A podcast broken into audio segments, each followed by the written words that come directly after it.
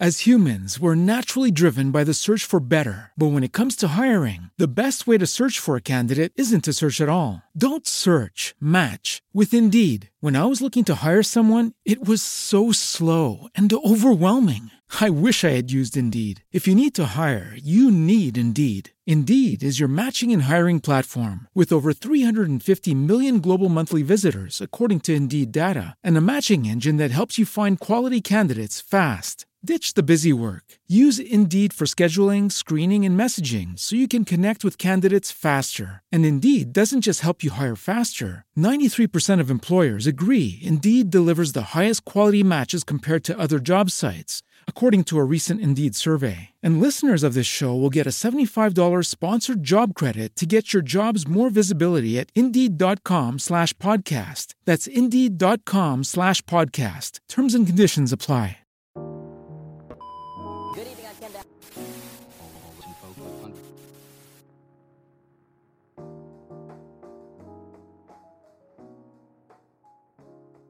Welcome everybody to a not so F1 Nation podcast. This is Spencer. I'm along here with my buddy Caleb. Uh, we've decided to do something a little different. Uh, this last year, I got very big into Formula One, as you guys saw on my weekend sports podcast. But Caleb is also very big into Formula One. So what we've opted to do is every weekend after a race, we've opted to kind of just go over the whole race and do you know just have some certain topics and give an American spin to it because we feel like everybody's so polite in uh, F1 racing and we really feel like people need to be called out in this sport and called little bitches. So that's that's what we're here to do. But first, Caleb, let's talk about the race, man. We got a Ferrari one too. It's about goddamn time if you ask me. And I think so. I think so too. Honestly, man, it's been a while. I mean, they. I think they've looked good in like preseason testing for the like past few years, but they can just never seem to put it get put it together for like an actual race. I mean, I'm some not I'm not I'm not biased or anything, you know.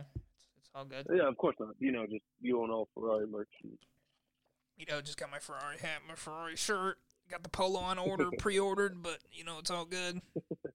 Looking like that McDonald's manager, it's all good.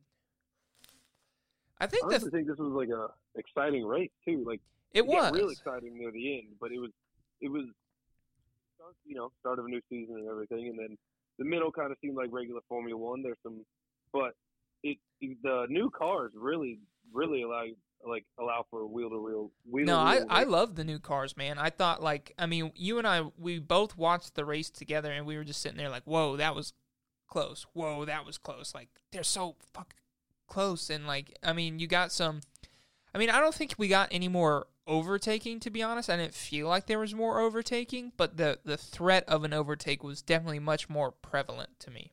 I think I think you could uh like the I guess if you had two cars, one in front and one behind, the driver in front felt a lot more pressure because the car behind was right on him the entire time. No, it was really good to see. Um, you know, I think one of my most favorite things from the weekend is finally seeing the American fucking Haas team actually do something for once. I think that was Yeah, I think that I think that's great. I mean, honestly, it, it for me it didn't really it's never really felt like an American team, especially after they got they got the Uralkali like logo. yeah. It, it's just a team based in the United States, like how Red Bull is really Austrian, but it's based in Milton Keynes. Yeah, yeah. But I mean, but the the big thing that was my su- surprise is just to let you guys know, Caleb and I had a very busy Sunday and watched the we watched the race. We literally stayed off our phones all Sunday so we could watch the race together, unadulterated. Like we texted people, we're like, "Hey, don't text us the fucking results. We need to know." And I gotta say, man, I did not see that Red Bull fuck up. Like that was a huge fuck up. No, like, that was massive. like even if you, even if you don't win that race, you're still in the fight. You know, it becomes a lot closer. Yeah. Mercedes scores a lot point, a lot less points, and now I feel like Red Bull has to catch up to Ferrari and Mercedes instead of being in the mix with Ferrari and then have Mercedes trying to catch up to those two. It's, it's a pretty big I've fuck heard up. some uh, I've heard some debate about what the problem actually was. So Well- Red Bull put out that it was a fuel pump, but the F1, like the FIA or F1 itself, said it was not a fuel pump. Now, it it- was an in-house problem at Red Bull. yeah so that's that's another thing is i have a technician uh, for those of you who don't know i'm in the car business i work on i'm, I'm in the car business i won't say exactly what i do but i'm in the business and i have our shop foreman in our shop he worked for Speed Source, which used to be Mazda's racing team in IMSA. So he is around professional cars, and he was a mechanic at the time. This is his professional opinion. I got to have him on here one day because I think a lot of people would enjoy it. But he was like, if you look at Perez's tires and what happens to Max, it wasn't a fuel pump issue, it was an engine lockup, which means it was either a cooling or an oil issue. So, in his mind, he thinks with the new regulations in that Honda power unit, while it's still the same reliable power unit, but that was designed for the previous car. So the fitment, yeah. he believes it's very well a overheating which you issue, which we saw in the race was mentioned to on on the onboard with Nico Hulkenberg from Aston Martin saying, "Hey, Nico, you can't pit now. The car's too hot. You need to cool the car down before yep. you pit." Yep. So that that's kind of and when you really look at it and look at all the details, a fuel pump, you know, it, it could cause you to lose power. And I guess Checo, I, I initially believed it because while Checo was losing, you know, and had Hamilton behind him, I'm losing power, I'm losing power, I'm losing power. Okay. Yeah. And then when he gets that wheel lockup on the back end. It's not as if the car died or anything like that. The the rear tires locked up if you look at that shot on the race itself. So I think Red Bull seriously has an overheating issue going on right now. I think that could be harder to fix because well, I don't know. See, so the original thing the oil pumps in or the fuel pumps in F1 are standard parts. So but they're mounted and designed with the engine by the team. So it could have been a twofold issue. You think? Issue. What? You think it could have been a twofold issue? I I I, I wholeheartedly agree that. I mean, I just don't think it, it. If it was a fuel pump issue, I think that's a lot easier to fix than a cooling issue. I mean, we saw we saw the gas man's car fucking catch on fire, and he yeah, just I think, lose I don't power. Know if that was the same thing, to be honest. No, I don't think it was earlier because if you if you listen to some of the onboards from the practicing, Yuki is in the garage saying, "I smell oil burning." So I think mm. I think it could be a separate. If fuck, it very well could be related to each other, but yeah, I don't know. That well, that the thing, the thing that uh Pierre's was was it was electrical failure of some some kind. You think because, it was because uh, his his display went out. So did I thought Checo's did as well. Power. I I don't know. I didn't. I haven't looked back at the uh, at the Checo. I just uh, feel bad for the Gaz man because you and I both love Gasly. Yeah, I think Gasly Gasly done a lot, man. I yeah. feel I feel bad for him. I feel like he gets he gets shafted. He gets fucked over a lot. Yeah. It it wouldn't honestly. surprise me if they bump him up to Red Bull next year, but I don't know if they uh, will because I feel like he might have burnt those bridges. I think for me the best thing might have. Yeah, the best thing for me is if Pierre was able to go to Alpine. I think that would be a really good f- yeah. fit. It's a French team with one French driver already in Esteban, and then you bring in another. I mean, it really bodes well for their kind of what what they want to be.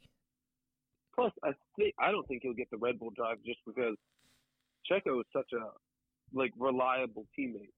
Yeah, che- Max. Checo Checo is, is Checo is his version of Valtteri. That's who he is. Yeah, we all know Max is the one that they want to win championships, multiple yeah. championships. Checo's just there to get him along, to defend him, to give him a tow, to switch cars if they need to, if they need to. Yeah. You know, it's he's he's the like workhorse of the team. He's been Mark Webber. Yeah, he has. All right, so one of our topics, which we're going to do every weekend, is we'll move into the next one after those points. I mean, we're what we've decided to do is do a top 10 power ranking. So we're going to go through our top 10 drivers of the weekend who outperformed their car. And you don't even have to get into the points. And sh- I mean, I have people on this list that didn't even finish the race. So that that tells you a little bit. It's we're going to do a scale of our 10 to 1. And if you're in the first place, you get 10 points. It's like the old F1 scoring. So if you get first, 10 points and then we're going to keep a tally over this over the season and see who grades out as our best driver over the over the year. And you guys aren't agree going to agree on this. And you know what I say to that? Uh, fuck you. In America, we love list. We love list and rankings because it starts beef, and that's what we want to do. We want to start beef. We want, we want we, We want want a Amer- controversy. yes, and we want uh, we want an Americanized sports. Like I don't get me wrong, I love listening to F1 Nation and um, I love Beyond the Grid. I really do, and I love the. Uh, do you ever listen to the Scuderia F1 podcast? It's not I have not. I'm not a big Ferrari guy, Yeah. so I wouldn't. I wouldn't listen to the. Well, it's it's it's not about Ferrari. It's actually a um, two guys based out of Vancouver, Canada, uh, and um, oh, really? yeah, they do, they do a really good job, but it's more on the technical and like the side stories. But there's no like, fuck you, dude, you suck. Like get the fuck out. Like how we do Baker Yeah. Mayfield, and I want that in Formula One because I think that's really what the sport is missing from the American audience. They need controversy. They I- need drama. That's why Drive to Survive has done so well because it adds injects drama into this European, you know, dilettante. Everyone's being cordial to each other. You know, Yeah, and you know what I say to that? Fuck you. We're taking over now. All right. So, Caleb, start us off. Who is your 10th driver? So, who do you think deserved to be in your top 10? I think you're I think Mick Schumacher is my number ten. so I you're think going he to put in a solid performance. Solid performance. I mean, he couldn't. You know, he he was doing what he could. He got screwed over at the beginning of the race. Took some damage. Through. Was just just outside of the points. Eleventh place. I think he really. I think he outperformed what he did last year for sure. And Oh, I I, don't know if he outperformed the car, but I know he absolutely did everything he could. And if he hadn't taken that damage, I think he would have been higher than 11. Yeah. So for me, I feel like that's exactly where Haas's car is. Like in that eighth to twelfth range is where that car can consistently end, in my opinion. That's where I really think that car is going to set. So I, I don't have Mick at my number ten. I think my number ten is going to shock the fuck out of you, dude. You ready? Who is it? Who is it? I have Alexander Albon coming in tenth.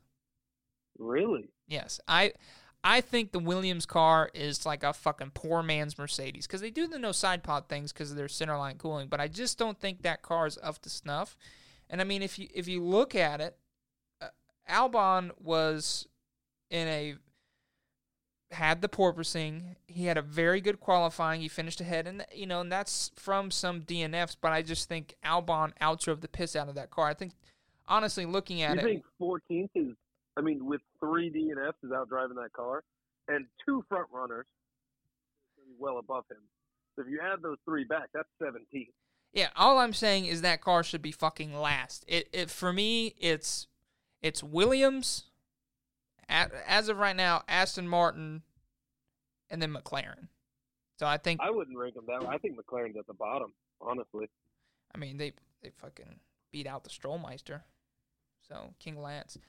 But that that that's what I would say. I th- I think just Albon for his first weekend back, all things considered, d- had a very good qualifying, made it into Q two, and I think he was just consistent over the weekend. Do I think it was his best performance? God no. Do I think there are probably people who put in? I mean, obviously, I think there are people who put in a better drive. That's why I have him at the tenth. I was debating between him and Mick, but I clearly I truthfully believe Mick has the much better car this season than Williams does, and I just think that Albon was just too close to that to Yeah. really. Okay. That's a fair pick. Yeah, that's that's my reasoning behind that. I think At least he. Mick was in the consideration. Yeah, I mean, I, it- there may be some personal bias. I don't really like uh, Alex Albon. okay, uh, that's fair. That's But- why it's my list and not anybody else's. All right, who's who you got at number nine? I got Esteban Ocon, but I might have to move him. I might, I may have to rethink this list because he's only nine. But I think he drove, he outdrove the fuck out of his car. Yeah, uh, Caleb, I'm actually going to agree with you on that. I had Esteban at nine. Yeah. Yeah, I, think Ocon worked his ass off, put in the miles. I mean, he he outdid his teammate, who's a two-time four-time world champion. champion. Yeah, I oh, mean, Oh, no, no, no, Vettel's the four time. My apologies, two times. Yeah. Yeah, he, he he's he's the back to back champ. So like I, I mean, Yeah. I I think he I think that's what really made him make him get on the list is that he outperformed Alonso. I think that was Yeah. my big thing. Alonso sat in ninth, which isn't a bad race for that car, which is where we think that car is. We think it's a Yeah. a top on its best day, a top six finisher.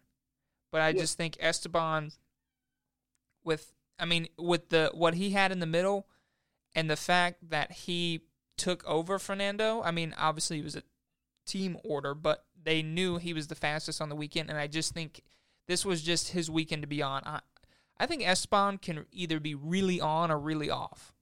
I, have noticed I that. very, very bipolar like that too. He's either yeah. dead last or win a race.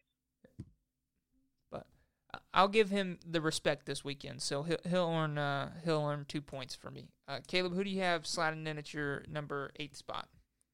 Valtteri Bottas. Okay. I don't think that Alfa Romeo should be anywhere near six. I think it's top of the midfield. It should be down there fighting with Alpine and Haas. It's, I think it's obviously better than uh, Aston Martin, Williams, or McLaren. Oh yeah, there's definitely better. Anything with a Honda, or not a Honda, but with a Ferrari power unit this year is by compared yeah, to the Mercedes. I still think it's it's like it's still just barely above that level because it's it's a feeder team, so it's not going to have the best you know the best budget or the best you know uh, resources or the best people, but it, he he outperformed like crazy in that car. No, and for me, I feel like he that's why they brought him in because they needed somebody with that high level team experience to really push the car and know how to fine tune things. Because I, if it was me and Antonio Giovinazzi is in there with Zhou, or Mick is in there with yeah. Zhou, which was a rumor this year that he would be leaving and go to Alfa Romeo because that is a feeder team for Ferrari. That's Ferrari their deal was with the power units they get to put one of their drivers in it, and that was a you know that's how Giovinazzi ended yep. up in that seat. So I think they really made the smart play this season, bringing in Valtteri to do so, and I think just with his hot.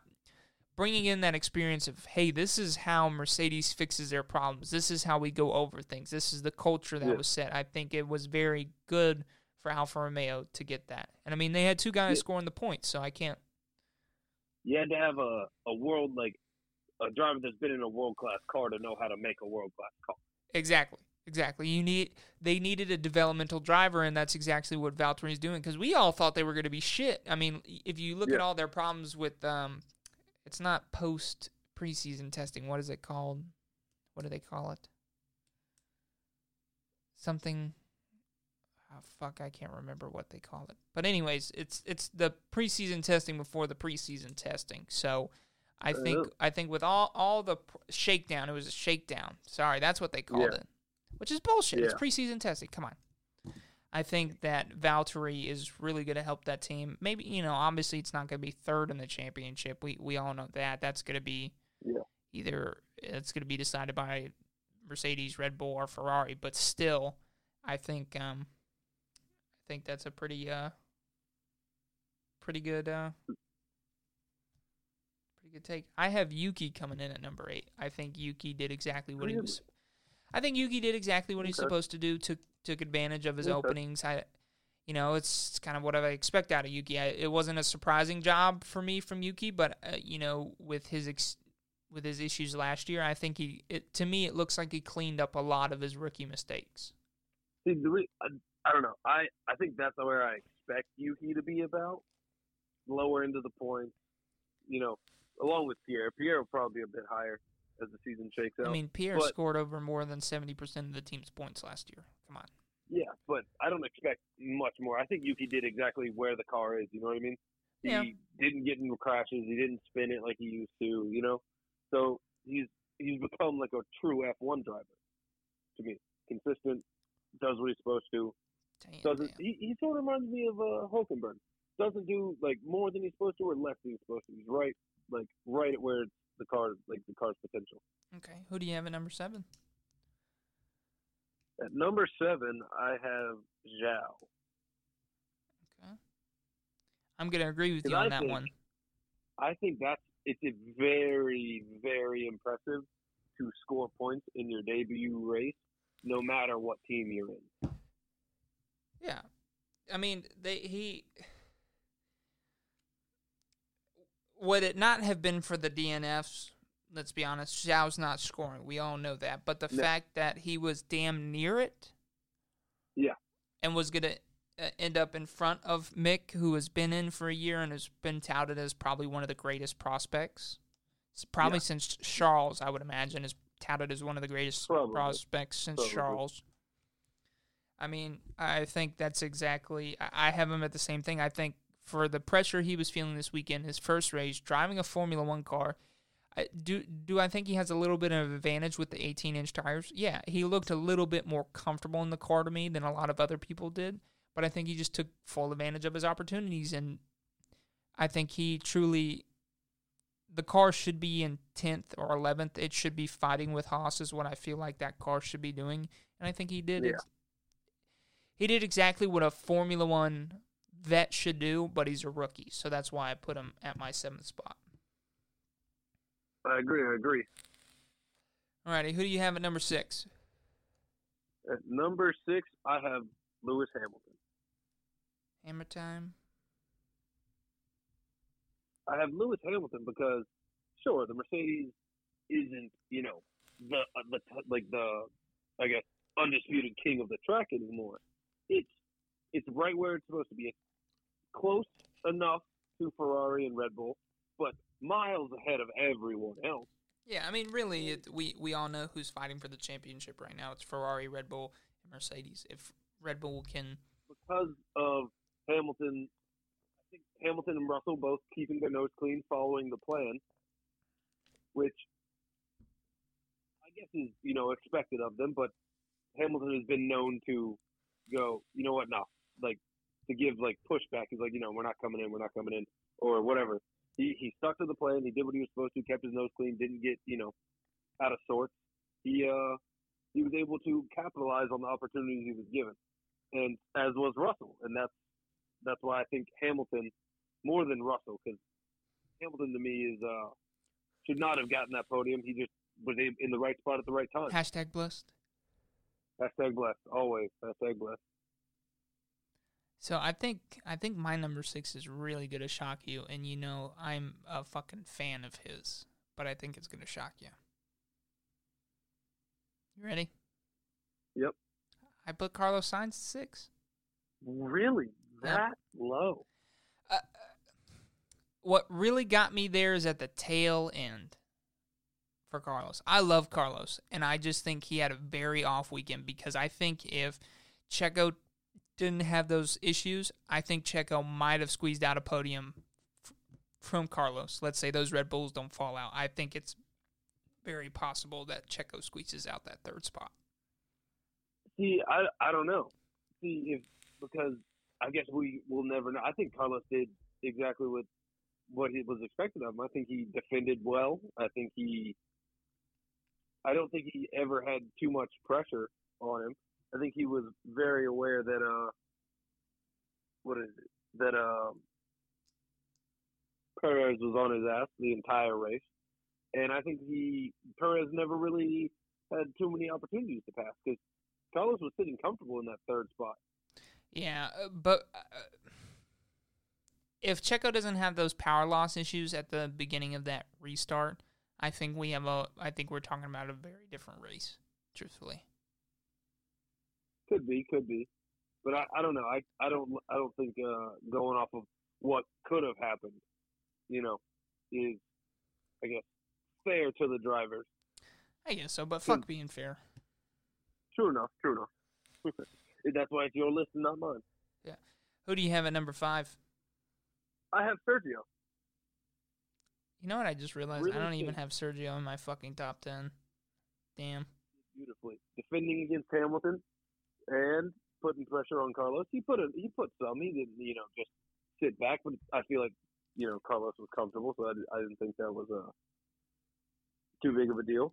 I think he did what exactly what he was supposed to, keeping you know Hamilton at bay for a while. I think he did a beautiful. I, did, I think he did what he's able to in that car. You know, I don't think he.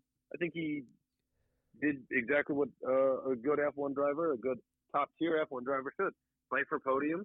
When you get opportunities, take them. At my number five spot, I have K Mag, my guy, Kevin Magnussen. K Mag did good. K Mag did good. I I thought it was very very impressive for me how he was on a fucking Mercedes ass quite a bit.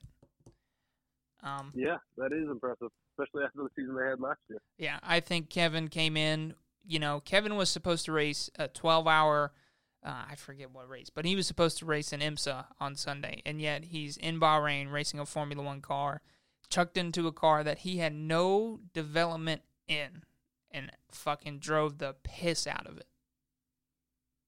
I mean, literally drove the piss out of it from Saturday Yep. to fucking Sunday. He drove the piss out of it. If Yep. I, I could, I could easily make the argument that he should be higher on my list. I eas- I think I could easily. My list is a little bit biased as it goes up here, but I think Kevin Magnussen could easily, easily go higher up on this list if I really sat Funny you should mention. Kevin Magnussen is fourth on my list, Ah, so I'm just going to transition right into my spiel. Haas ah. last year, absolute dog shit, terrible, utterly terrible, because they didn't develop a car. They basically kept their 2020 car. and and just said, made it This is the piece of shit you're racing. Kevin Magnussen came in with almost no, didn't test the car, barely get, ba- barely tested the car. He did get extra time, but he didn't do two test sessions. I think what impresses me about Haas the most so far is that they were the fewest laps ran at testing. I, I think so too. Being able to address their problems in such an efficient manner with so few laps. So to me, this opens up the statement. Was it actually um, what is Nikita's dad's name? Mazepin, Dimitri. Yeah, is it was it really Dimitri that caused a lot of the misfunction in that team last year, and Nikita being a pay to pay to drive driver? I mean, mo- Haas is not most of its employees. I would say are American based. Truthfully, um,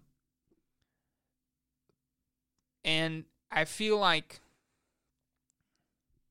feel like most Americans hate pay to win drivers, pay to drive drivers. I think Yep.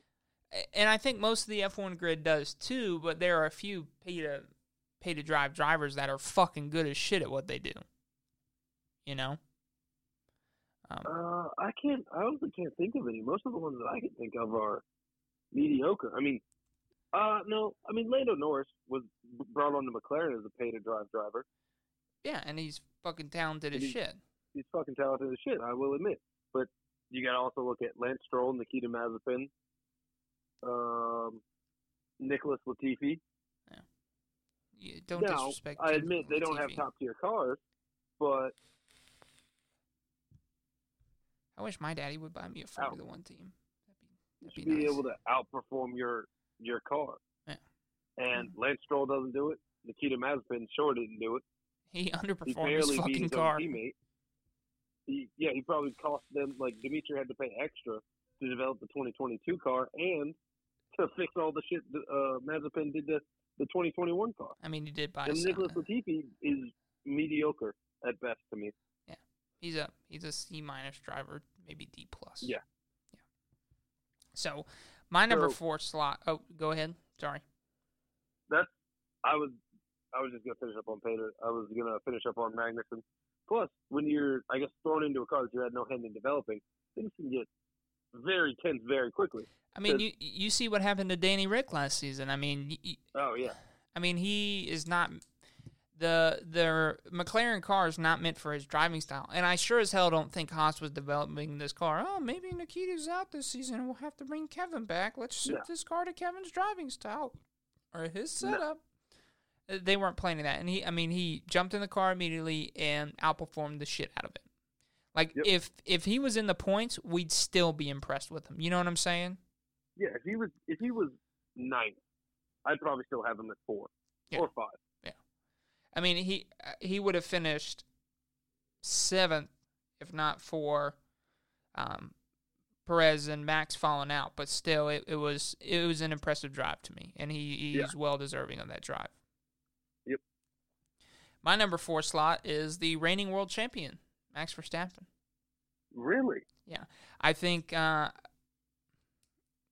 for me, it was just chasing down Charles. Charles, by far, the Ferrari was the better car this weekend. I don't think anybody is hiding that fact. I think we all know it to be true that as of right now, Ferrari had the current number one car on the grid, and that track suited them very well. But the fact that Yeah. Max was putting on the pressure, did he bitch a lot during the race? Hell yeah. But when you come to find out, it's like, oh shit, like Max was like low key kind of right, like fuck. But I think No, I, I, disagree with Max on that. I, I I think I think he burned out his tires on that. I think he absolutely shredded his tires trying to put all those runs on Charles in, and Charles knew what he was doing. He knew he, he let him have it into turn one on there every time. Yeah, he did say it in the post race conference. But still, I think uh, I think Max did. I think what impresses me most, Max did everything he could to win that race, and I think he just obviously with the car failure, the DNF. I think uh, for me, just his drive and his willingness to fucking send it all impressed the shit out of me. All right, all right. For my number three, I have Carlos. I have Carlos Sainz. I think Carlos put in a hell of a performance defending against one of the most consistent drivers on the on the track, Sergio Perez, the king of tire wear management. So being able and for being able to run on soft after everybody else is still get you know decent lap times and get up on people and you know I mean, he put in the fastest lap on a on fucking set of mediums. That's pretty impressive. Yeah, that's that's hard to do. I think I think Carlos uh, I think Carlos uh, did his did an excellent job making sure his teammate was able to focus entirely on uh, his battle with Max, and then I think at the end of the race he got he got rewarded for his performance. He got a smooth sailing into a second place. At number number three, I have Sir Lewis Hamilton himself. I think Wow. uh, just for me, like what he did on the hard tires and being where he was at the end. I mean that the hard tires was completely the wrong call for that track. Uh, but Yeah. him, for me, what was most impressive is Lewis is normally like, "What the fuck are we doing here, guys? We guys need to change up. We need a pit." Da da da da da. Like you, you know how Lewis is. Lewis. Yeah. Lewis sees the race unfold in the cockpit for me. And uh, I think that's what most impresses me about Lewis to begin with is just how he can see the entire race from the cockpit and understanding and everything. So Lewis to me with with the strategy he was given did the best he could and he hashtag blessed got third place. I mean that was he Lewis should not have gotten that podium. No, No, by no stretch of the imagination. by no stretch of the imagination. But the fact that he was there at the end to take that opportunity is what, for me, bumps him up to that third spot. I will say, I think Lewis. I think that. I think I don't know. Yeah, I think Lewis was much like calmer than he was previously. Yeah. And if he had been, if he'd been fighting for a championship, I think he understands his team's position a little bit better. He understands we got to work on some things, so there's no reason to get too pissed off. We're going to be sitting fifth and sixth for a little bit. Yeah. But once we get these problems solved, we'll be right back on it, and that's when he's gonna, you know, turn into the Hamilton we know of. Hey, what the fuck's going on? Why are we why are we fucking shit up? You know what I mean? Who do you have at number two? At number two, I have Max. Oh, Well, I did talk. Well, I did talk shit about him, and I don't personally like him. I think the willingness to send it down the first corner and actually fight for it didn't warm me up to him, but it gave me a bit more respect for him. I mean, that's Because what I think, to me, I think he has something to prove. To be honest, he does. And I- he knows it. I think he knows I know if that was me and I, you know, gotten a world championship like like Max got a world championship, I'd be saying, "What the fuck?" I don't like you. Can can you honestly say you think you think he feels like he deserves it? Does he sleep well so. at night thinking this is my championship, or is it fuck? I got lucky at that last race. Yeah, I think that's what it is. I think he goes to sleep like every night thinking, "Ah, I got I got handed a championship on a platter," and I think he stays awake thinking about that. That makes it that motivates him to say, "No, I am the best driver on this grid currently, and I'm going to prove it."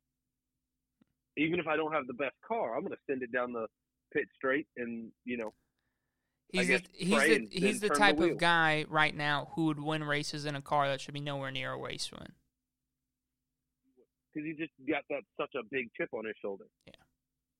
He's he's he's developed almost like he he for me he's like slowly evolving from child prodigy and being oh you're the next world champion you're the next world champion to I'm a championship I'm a champion now but it's not the way I felt like I should have been the champion so he's got this he's almost got this dog in him now.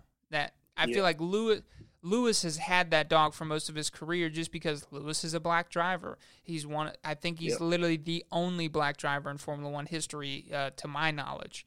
And The even, only one that's driven in a race. Yeah. There was one that tested an F1 car, and that is it. Yeah.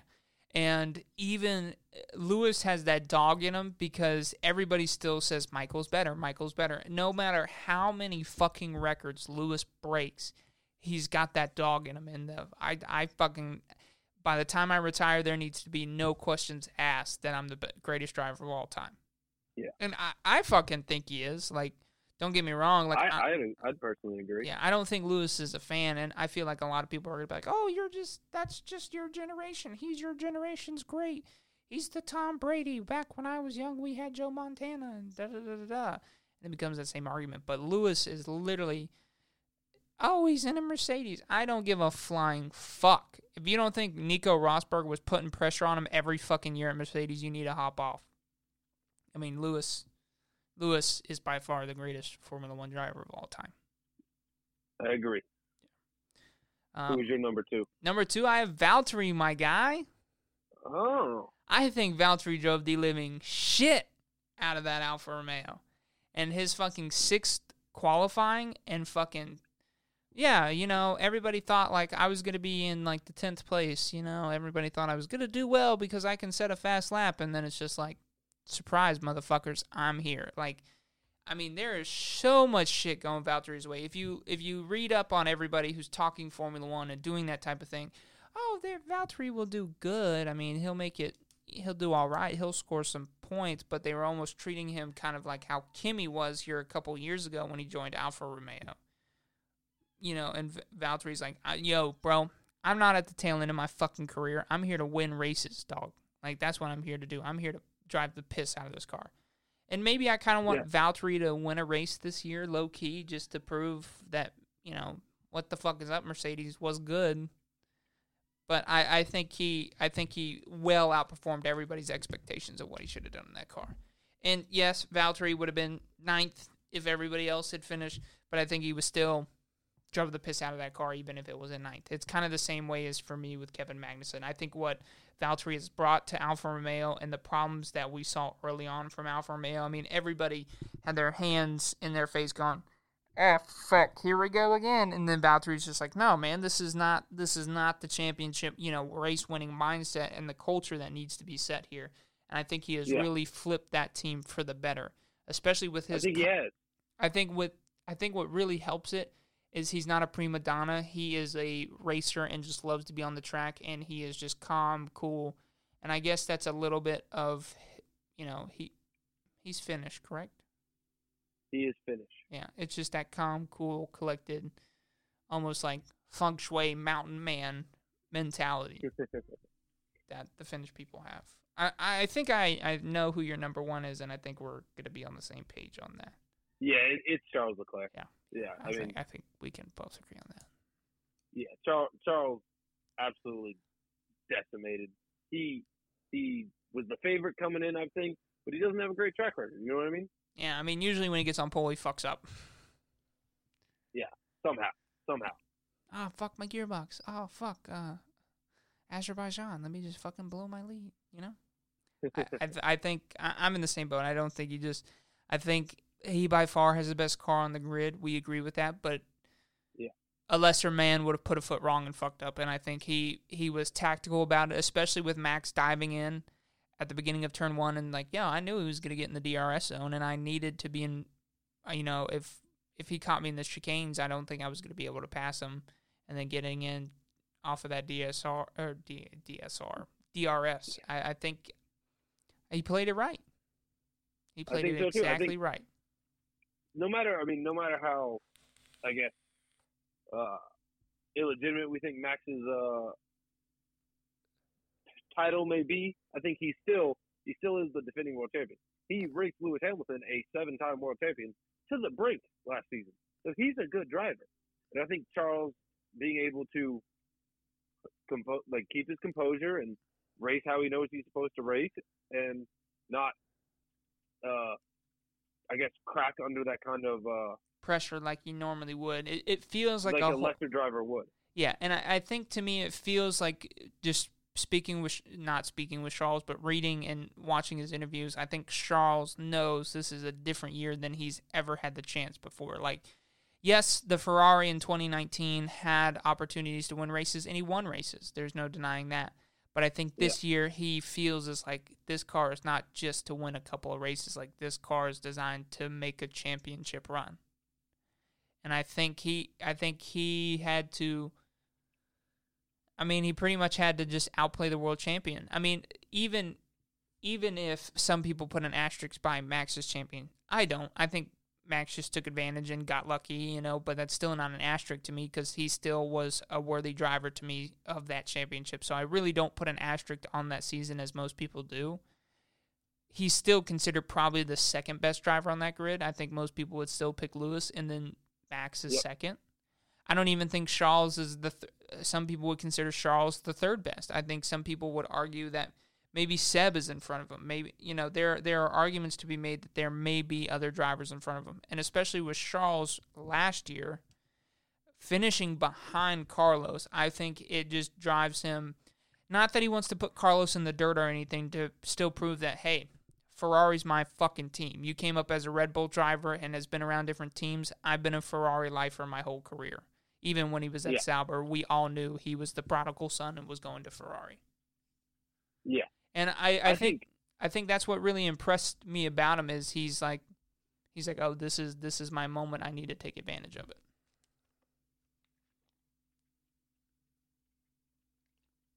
I think uh, Charles really, uh, really wanted this. I think he needed to prove something to himself and to his, I guess, detractors, if there are, if there are any. I haven't heard many people say too many uh, not nice things about Charles, And I think I think most people would think Charles is a championship worthy driver. I think I think uh, this to Charles was like, I guess, proof that he is good.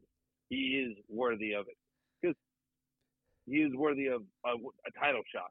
It's not just him, I guess, mucking about for a bit and then leaving. Yeah. I mean, he ended up with the fastest lap also as well in the race after, you know, Checo pretty much got fucked. But I think I think it's going to be a very interesting season. I could see I could honestly see Ferrari over the next few years become a Hamilton versus Rosberg. Not not that the I don't I don't think Without the animosity, maybe. I think so. I, you know, I could be wrong because I guess when you're fighting for a world title, there's a lot fucking going on. But I think both of those drivers know this car has a shot to Yeah. win a double title, win a drivers and a championship.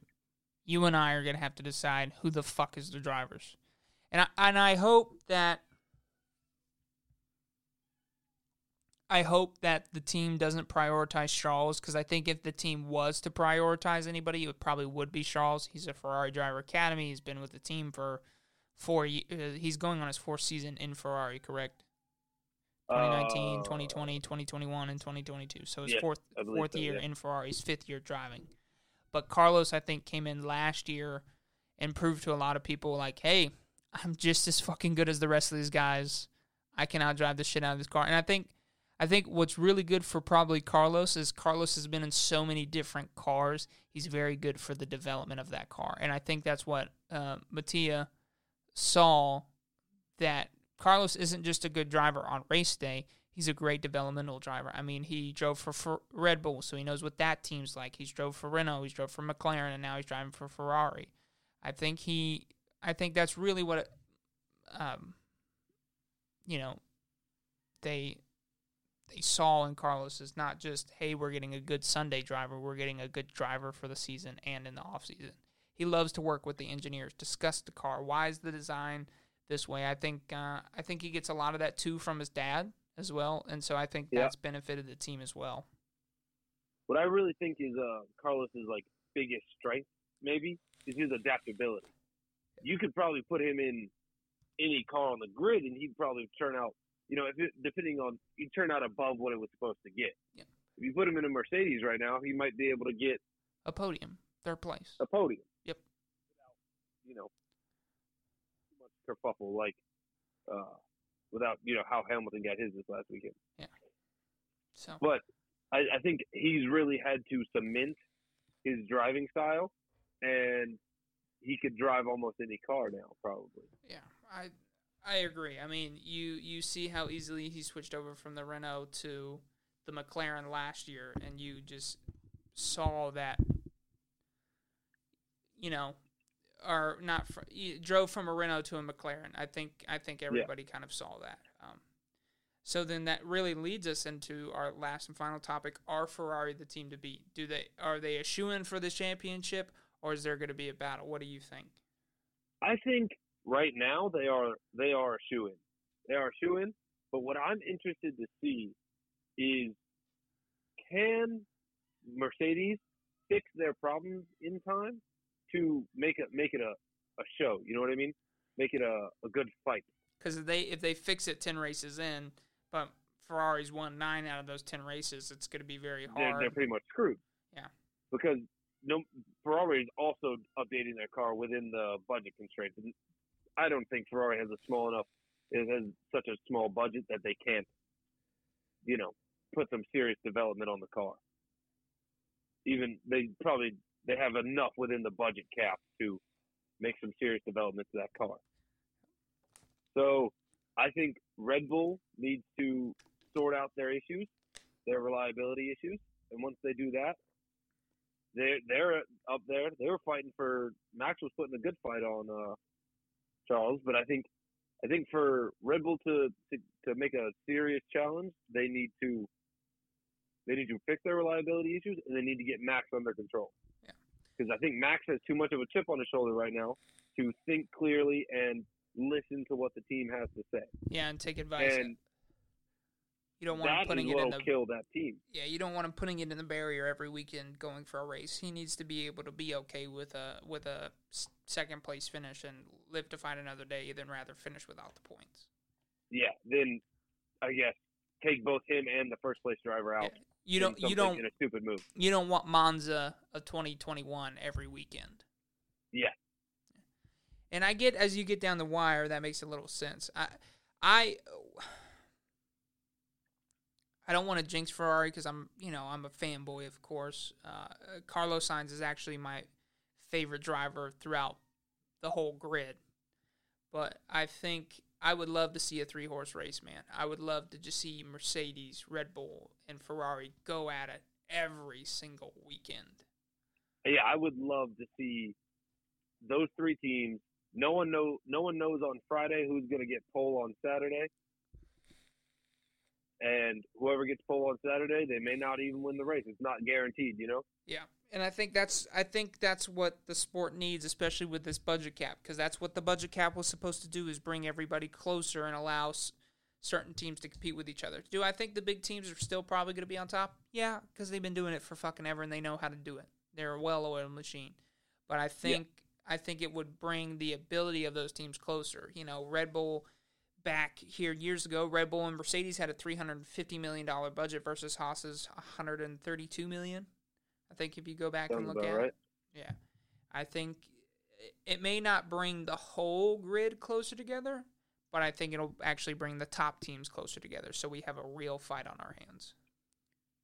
I think that's what F1 needs, honestly. That'll that'll create some uh some drama. It'll create it'll make the sport seem like it's not a pay to win sport. Yeah, whoever You spends know, more money is. wins. And uh, it still is for a little bit because I'm sure every team knows how to hide it on the books, like certain development things, and you know, Yeah.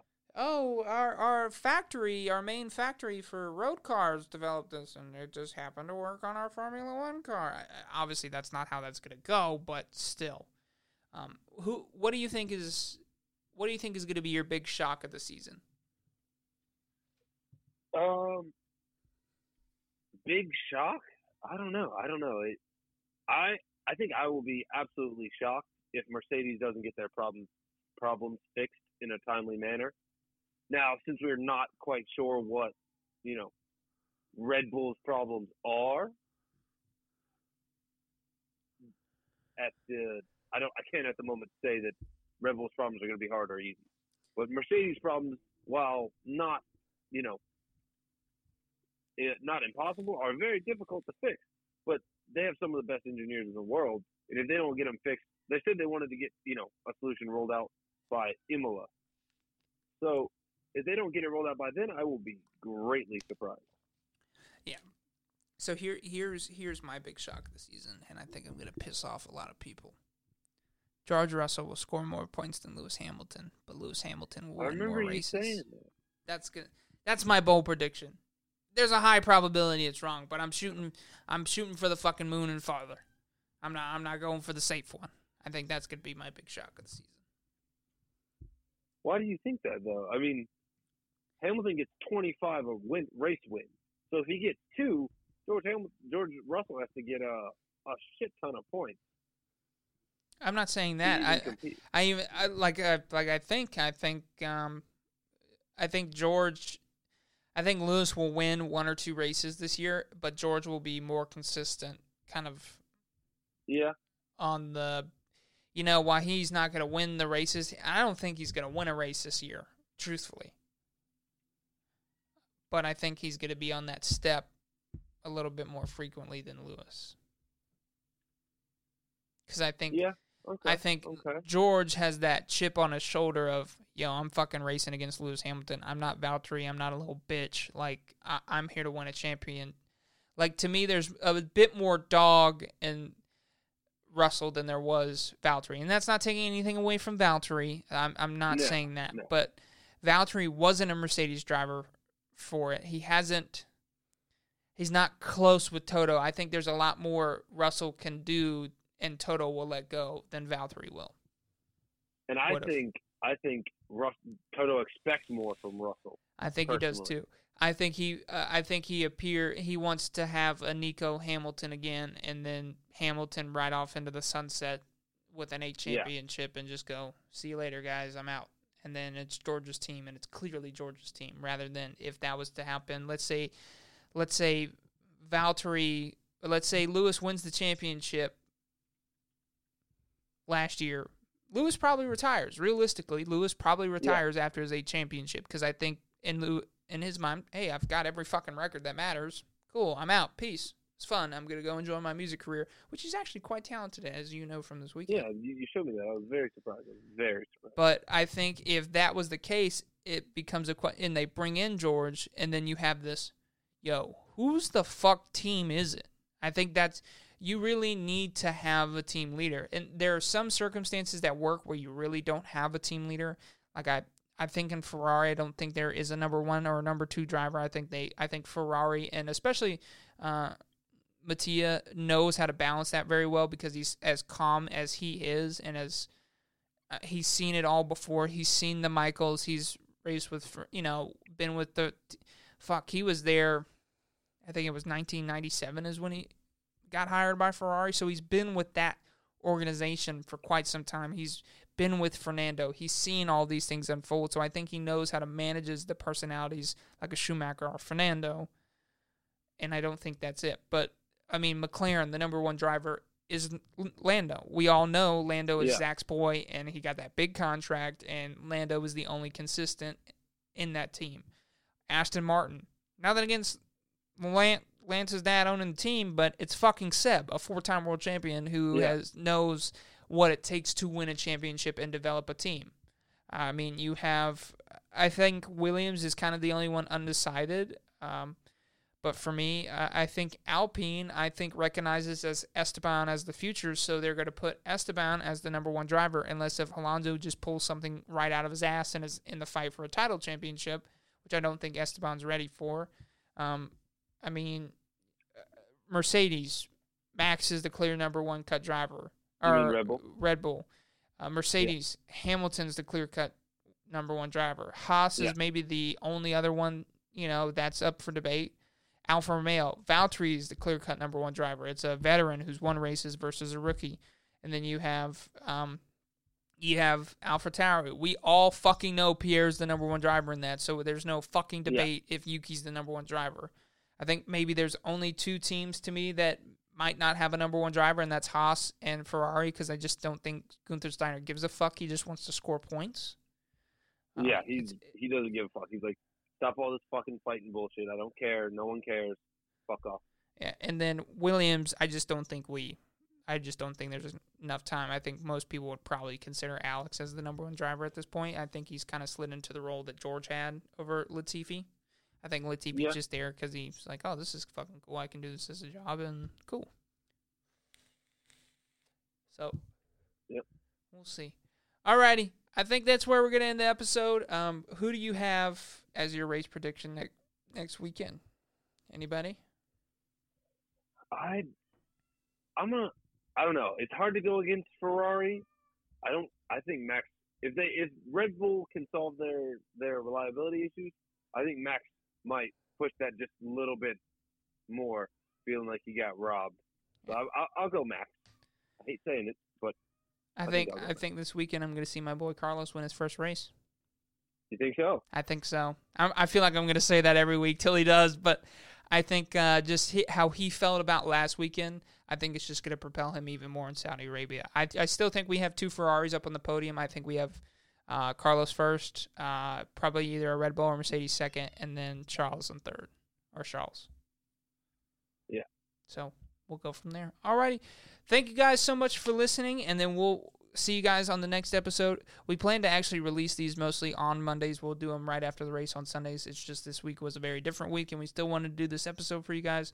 So don't be afraid to stay tuned. And of course, this is on uh, the KCM Media Network. So go check out some of our other shows.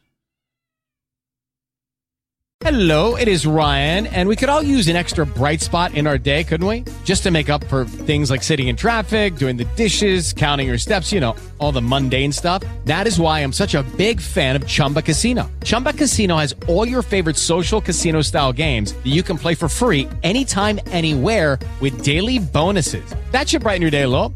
Actually, a lot. So sign up now at chumbacasino.com. That's chumbacasino.com. No purchase necessary. Group. Void were prohibited by law. See terms and conditions. 18 plus.